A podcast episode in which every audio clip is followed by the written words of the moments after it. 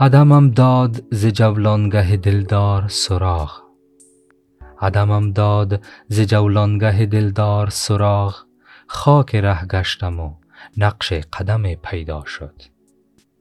یکی از مباحث خیلی فلسفی و عمیق در اشعار حضرت ابوالمانی بیدل عدم است.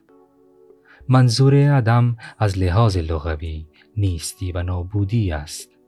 یعنی نبودن طوری که اثری از آن نباشد. اما در ابیات آن بزرگوار عدم به معنی جهان اصلی عالم است که تمام عالم و آدم در آنجا به صحرای وجود آورده شدند. طوری که اول و آخر همه خلایق آنجاست. نظر و تفکر بیدل ما از عدمیم. و وجود ما در این دنیا نیز واهی است و موهوم.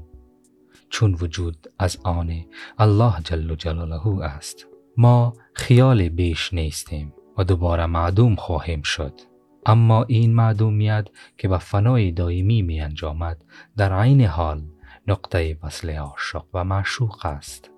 طوری که این فنا گشتن به دل را از جای تک و تاز محبوب خبر می دهد.